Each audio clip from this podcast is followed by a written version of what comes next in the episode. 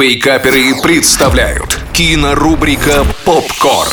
Всем привет! Это Николай Янчук, портал Киноафиша точка инфо. И сегодня мы вновь поговорим о том, что стоит посмотреть в кино на этой неделе.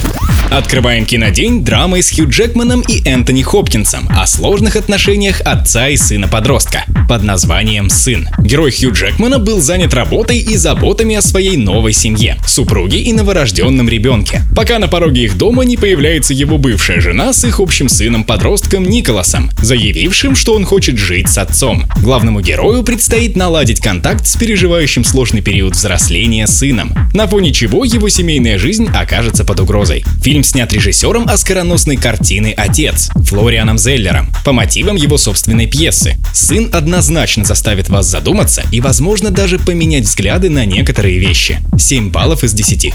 Продолжаем с российским триллером про тайгу и бешеных волков. Он так и называется – «Бешенство». В тайге разгорается невиданная эпидемия. Зараженные волки становятся все свирепее, и даже малейший их укус несет верную смерть. В это же время отчаявшийся отец решает изолировать своего сына в одном из охотничьих домиков, чтобы спасти его от зависимости. Вскоре ему и нескольким местным жителям предстоит сразиться не только с бешеной стаей, но и с самым опасным хищником леса. Одну из центральных ролей в фильме исполняет лауреат премии Ника в номинации «Лучшая мужская роль» Алексей Серебряков, а сама картина была представлена на фестивале в Карловых Варах в программе «К востоку от запада», где получила главный приз. Вновь семь баллов из десяти.